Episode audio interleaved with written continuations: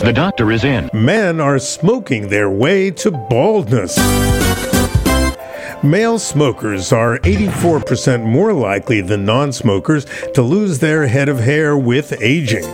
University of Toronto dermatologists report this association following their meta analysis of eight studies covering 1,537 smokers and 1,756 never smokers.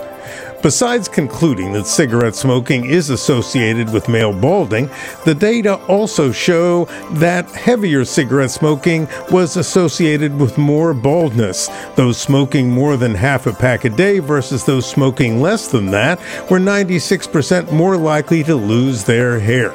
So, men, if you want to do all you can to preserve the hair on your head, you'd be well advised to never smoke. If you are a smoker, stopping or at least cutting down your cigarette consumption will improve your chances of avoiding baldness as well as untimely heart and lung disease. Dr. Howard Smith, Health Reports. From Boston, the medical capital of the world.